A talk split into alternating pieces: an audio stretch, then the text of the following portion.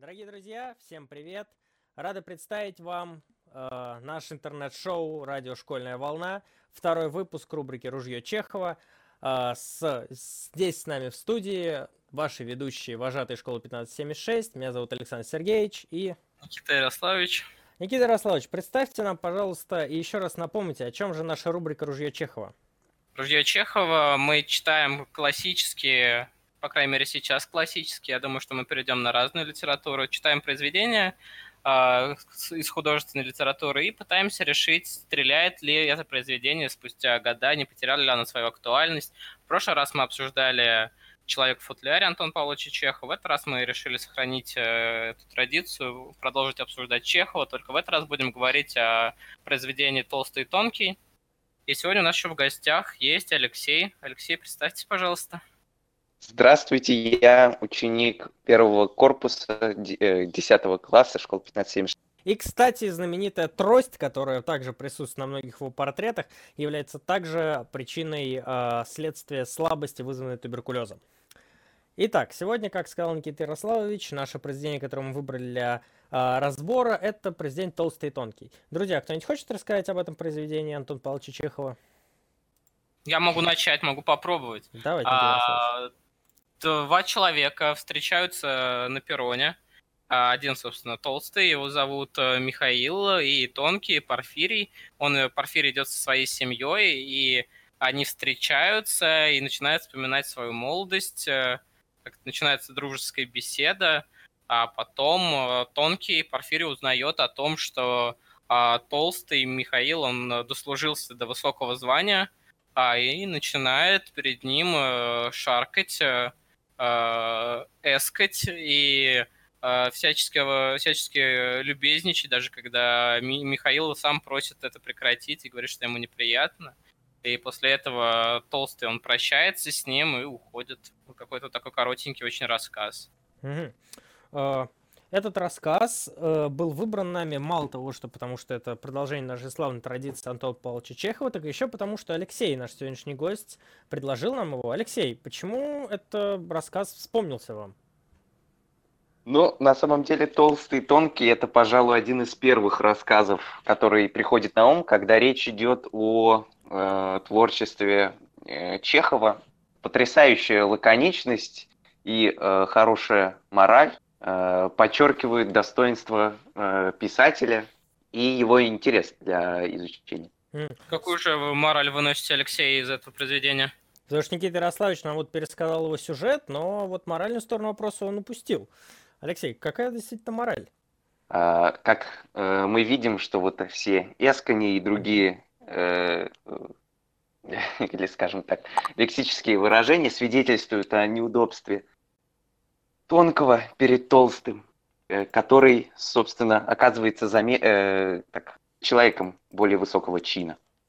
Угу. А, что же, хорошо. А, я полностью, на самом деле, поддерживаю как пересказ Никиты Ярославовича, так и твой, Алексей, в сторону, а, твоя а, часть, то, что ты сказал именно про мораль этого произведения.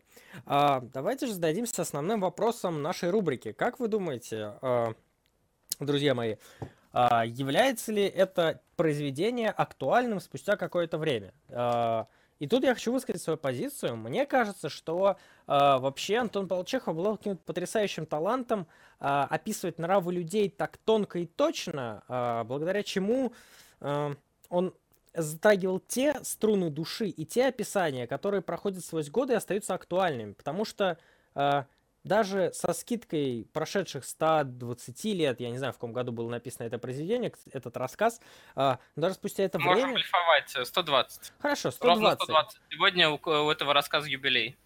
Потрясающе. Вот именно сегодня, когда вы это слушаете, у него юбилей. А... Да, мы записываем в 2003 году, э, запись архивная.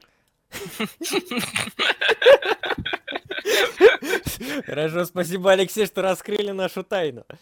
Да, так вот, и даже мне кажется, что сейчас, спустя 120 э, лет, в 2003 году, и даже потом, спустя 17 лет, в 2020 году, это остается актуальным, потому что, да, несмотря на то, что сейчас уже нравы немного изменились, и такого конкретного э, восхваления чинов уже как уже немного нет, мы все-таки живем в капиталистическом обществе, и э, чинопочитание заменилось на почитание должностей э, более высоких, чем э, более высоких, собственно, чем наши собственные. А, как вы думаете? На недолжности положения вы, наверное, хотели сказать. Да, спасибо, Никита Ярославович, что заметили мою оговорку. Да, я на самом деле, наверное, выскажу непопулярное мнение. Я хоть и большой поклонник Антона Павловича Чехова, но считаю, что конкретно этот рассказ утратил свою актуальность полностью. Я думаю, что это связано с тем, что он невероятно короткий. А, там всего одна страничка. Я читал с компьютера, я предполагаю, что это всего одна страничка. А, Мы можем и... блефовать, у вас может быть экран любого да. размера. Да, да, да, была всего одна страничка на, на моем свитке, который покрывает всю стену. А, вот. И мне показалось, что а, ну, посыл данного произведения довольно простой, э, что есть чинопочитание. Некоторые люди, они поклоняются а, тем, кто по должности выше, чем они. И эта мысль, конечно, актуальна сейчас, потому что у нас есть преклонение перед деньгами. Когда мы видим человека более богатого, чем мы, особенно если это намного богаче, чем мы, мы считаем, что у него больше власти. Раз у него больше власти, мы должны немного перед ним шагать. А, мне кажется, что это сохраняется до сих пор. Но за счет того, что рассказ очень короткий, а, я не считаю его достаточно ценным. Потому что а, если мы говорим с нашим ребенком, или мы говорим с нашим коллегой, с своим знакомым, с другом, неважно с кем, мы можем не предлагать ему прочитать этот рассказ, мы можем просто ему задать вопрос, как ты считаешь, человек, который богаче тебя, он э, лучше, чем ты? Нужно ли перед ним преклоняться и так далее? И это уже будет, э, по сути, куда более полезное и глубокое обсуждение, нежели прочтение этого романа, потому что он написан исключительно с целью задеть вот конкретный, э, ну, конкретную ситуацию, как конкретные люди преклоняются перед э, теми, кто выше их по чину. По чину. Вот, поэтому мне кажется, что вот конкретно этот рассказ, он ну, не сохраняет свою актуальность, и для меня лично он не стреляет. Алексей, вы как думаете? Э, я позволю себе с вами не согласиться. С потому что обоими или бы... с Никитой Ярославовичем? Ну, с обоими, в которые вшит свиток, я, пожалуй, соглашусь. Не стал бы Антон Павлович Чехов классическим писателем, если бы его произведения не стреляли бы спустя годы. И пусть э, табель о рангах заменился на другие нормативные акты, суть осталась прежней. Э, социальный статус Толстого, который, согласно сюжету, тайный советник, выше статуса тонкого. И на этом как раз и строится мораль. Э, простое чинопочитание. И неважно, что э, вложено в социальный статус. Пусть это деньги, пусть это служебное положение или что-то еще. Суть в том, что один человек преклоняется перед другим. А на протяжении тысячелетней человеческой, многотысячелетней, я бы даже так сказал, человеческой истории, преклонение одного человека перед другим было, есть и, скорее всего, будет. Ну, мне просто кажется, что когда ты об этом говоришь, ты говоришь как-то об этом, но негативно. Я просто не вижу ничего плохого в том, чтобы преклоняться перед теми, кто выше тебя по какому-то социальному рангу. Но я уважаю органы правоохранения. Если ко мне подойдет генерал полиции, я скажу, «Э, здравствуйте, генерал полиции. Если ко мне подходит учитель, я говорю, здравствуйте, учитель. А, я, Ярославович, я вынужден... Я, я вынужден... Э, возразите, да, возразите. Я, я вынужден возразить вам, потому что э, никто... Потому что вы смешиваете в одно э, преклонение и уважение. Разумеется, если к нам подходит генерал полиции, учитель, преподаватель или директор, мы выразим свое уважение. Мы будем говорить «вы» э, и так далее. И наша речь будет отличаться от речи э, там, меня и моего друга. Э, это, конечно, никто не отменяет уважение, и это просто нормы. Но вот речь идет о преклонении. Не станете же вы перед директором, который к вам подойдет, перед Александром Алексеевичем Сурковым, не станете же вы падать ниц, начать э, говорить, что э, нет, вот, вот, вот так, вот, вот, вот так. Вы же будете говорить с уважением, но не с преклонением. И э, мне кажется, поэтому рассказ до сих пор актуален, потому что он вычленяет э, важный момент в этом чинопочитании. Он показывает, что тонкий меняет сразу же свое отношение. Он э, ставит э, чин намного выше, чем э, дружбу старую, знакомство и так далее, э, чем вызывает э, буквально отвращение у Толстого, потому что он видит, как его друг, товарищ, который только что вспоминал их школьные годы и э, какие-то веселые факты о них, он сразу же превращается в человека, преклоняющегося. И мне кажется, в этом мораль э, также рассказа, в том, что даже если вы относитесь с преклонением, не стоит смешивать э, чин, статус и э, личные отношения.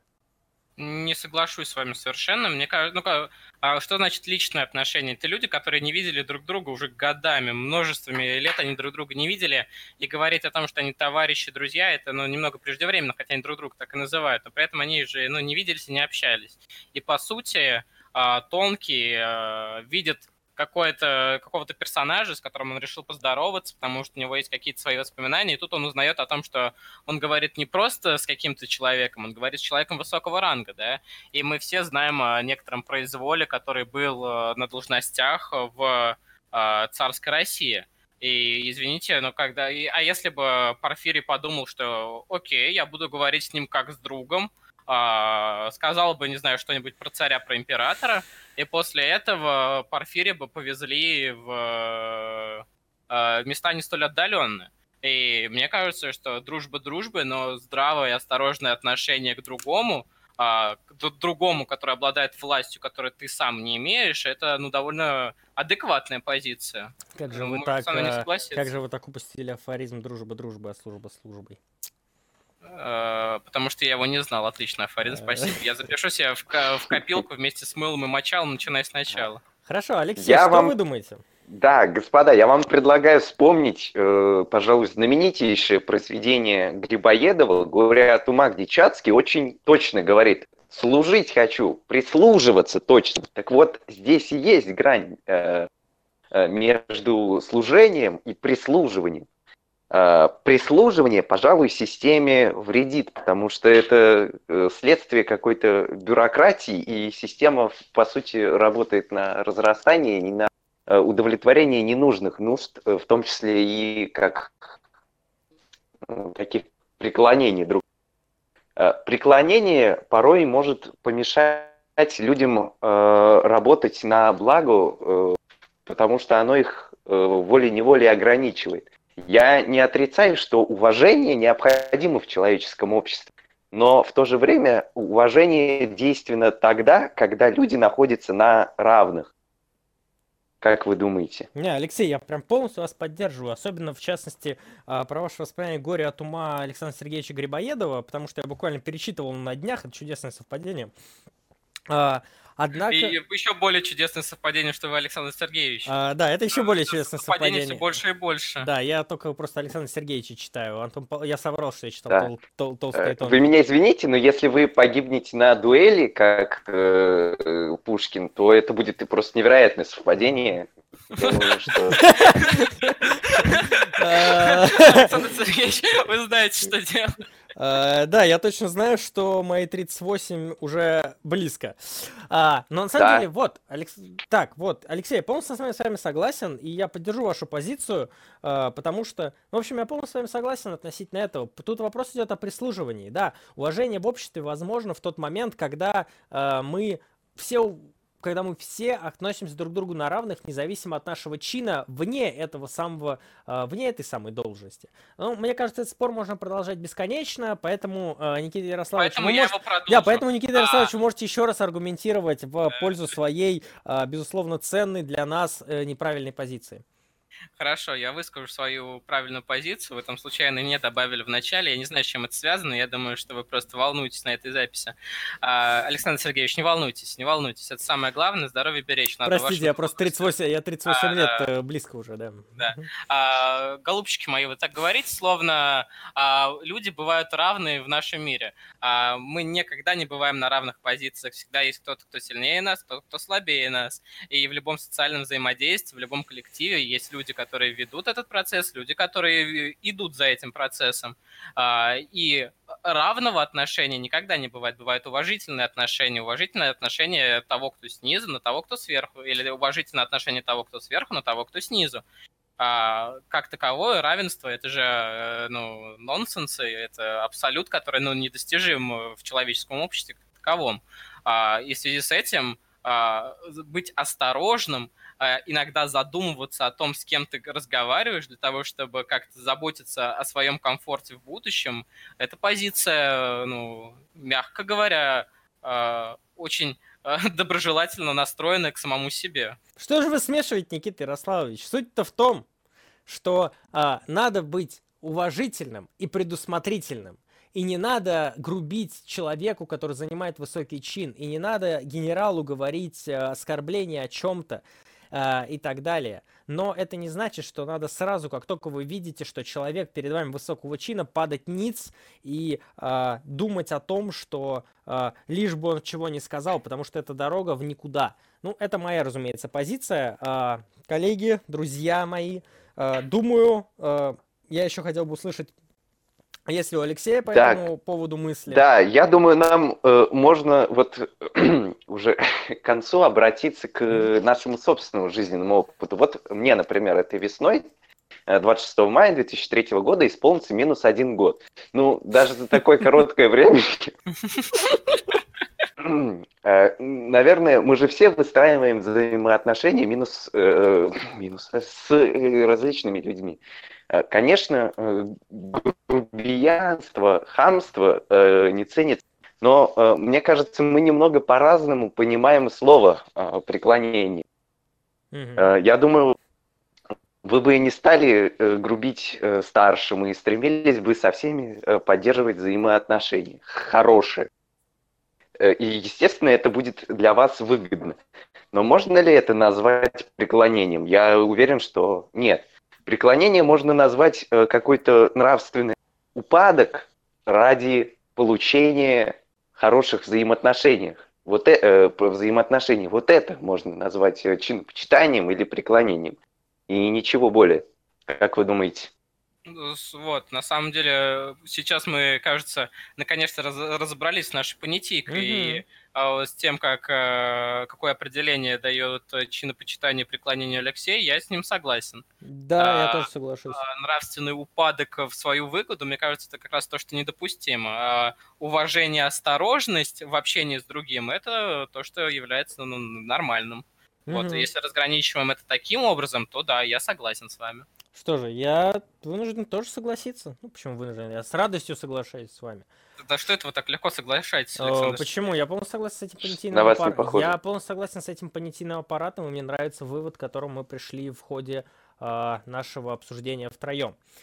Э, друзья, мы движемся к завершению, и поэтому самая главная часть нашего э, ружья Чехова – это решение, наш вердикт э, о том, стреляет ли это произведение – и на правах ведущего э, я э, начну первым. Я считаю, что само произведение может и не стрелять, и оно не самое обязательное, э, как э, с точки зрения э, захватывающего сюжета, но при этом я считаю, что мораль, э, выводящаяся в нем, и мысли, на которые оно может э, привести нас, оно, они, безусловно, ценные и могут стрелять сквозь года. И это ружье простреливает прямо от э, 1800-х годов до 2000-х. Что вы думаете, коллеги?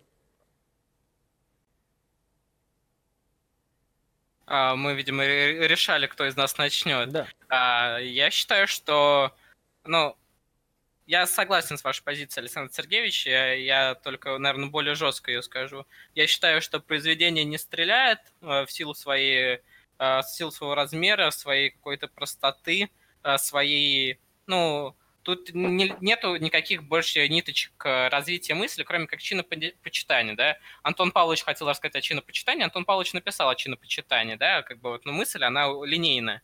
А в связи с этим, ну, просто мне ну, не очень интересно читать такую литературу, поэтому для меня это произведение не стреляет. Хотя сам вопрос, который поднимается, на самом деле, да, важный. Важный, особенно в нашем обществе, когда мне кажется, что э, финансы, деньги э, и то положение социальное, которое мы занимаем благодаря им, оно э, влияет на наше общение, на наше взаимодействие куда еще больше, жестче и куда больше приводит к моральному падению, нежели чем э, то чинопочитание, о котором пишет Антон Павлович. Поэтому мысль стреляет, само произведение нет, поэтому я буду антагонистом в данном Что же, у нас один-один. Э, Алексей, Алексей, как вы решайте. думаете? Стреляет а, что ружье, ж, э, висящее на стене времени или да. нет? Ну, э, я все-таки, как человек, который выбирал это произведение, конечно, спасибо за лестную характеристику Никиты Ярославича, который э, заявил, что это произведение ему неинтересно. А, и э, я считаю, что оно стреляет спустя годы, безусловно, потому что суть не в размере и даже не э, в языке, на котором э, написано произведение, а я имею в виду стилистическое оформление, а в его морали. И мораль, безусловно, будет оставаться актуальной в течение многих лет, я в этом абсолютно уверен. Итак, дорогие друзья, в ходе нашего обсуждения, наше голосование два к одному. Мы не будем выносить единый вердикт, потому что у нас демократия. И мы, два человека в нашей студии говорят о том, что произведение стреляет, а один человек против этого и считает, что ружье уже будет висеть на стене и постепенно канет в лету. А, прекрасно. Э, мы можем завершать. Никита Ярославович. Перед тем, как мы закончим, да. мне кажется, мы должны назвать те цитаты, которые нам понравились в этом произведении. А, кто что подготовил, друзья? Я подготовил фразу «Мы с тобой друзья детства». И к чему тут это чинопочитание?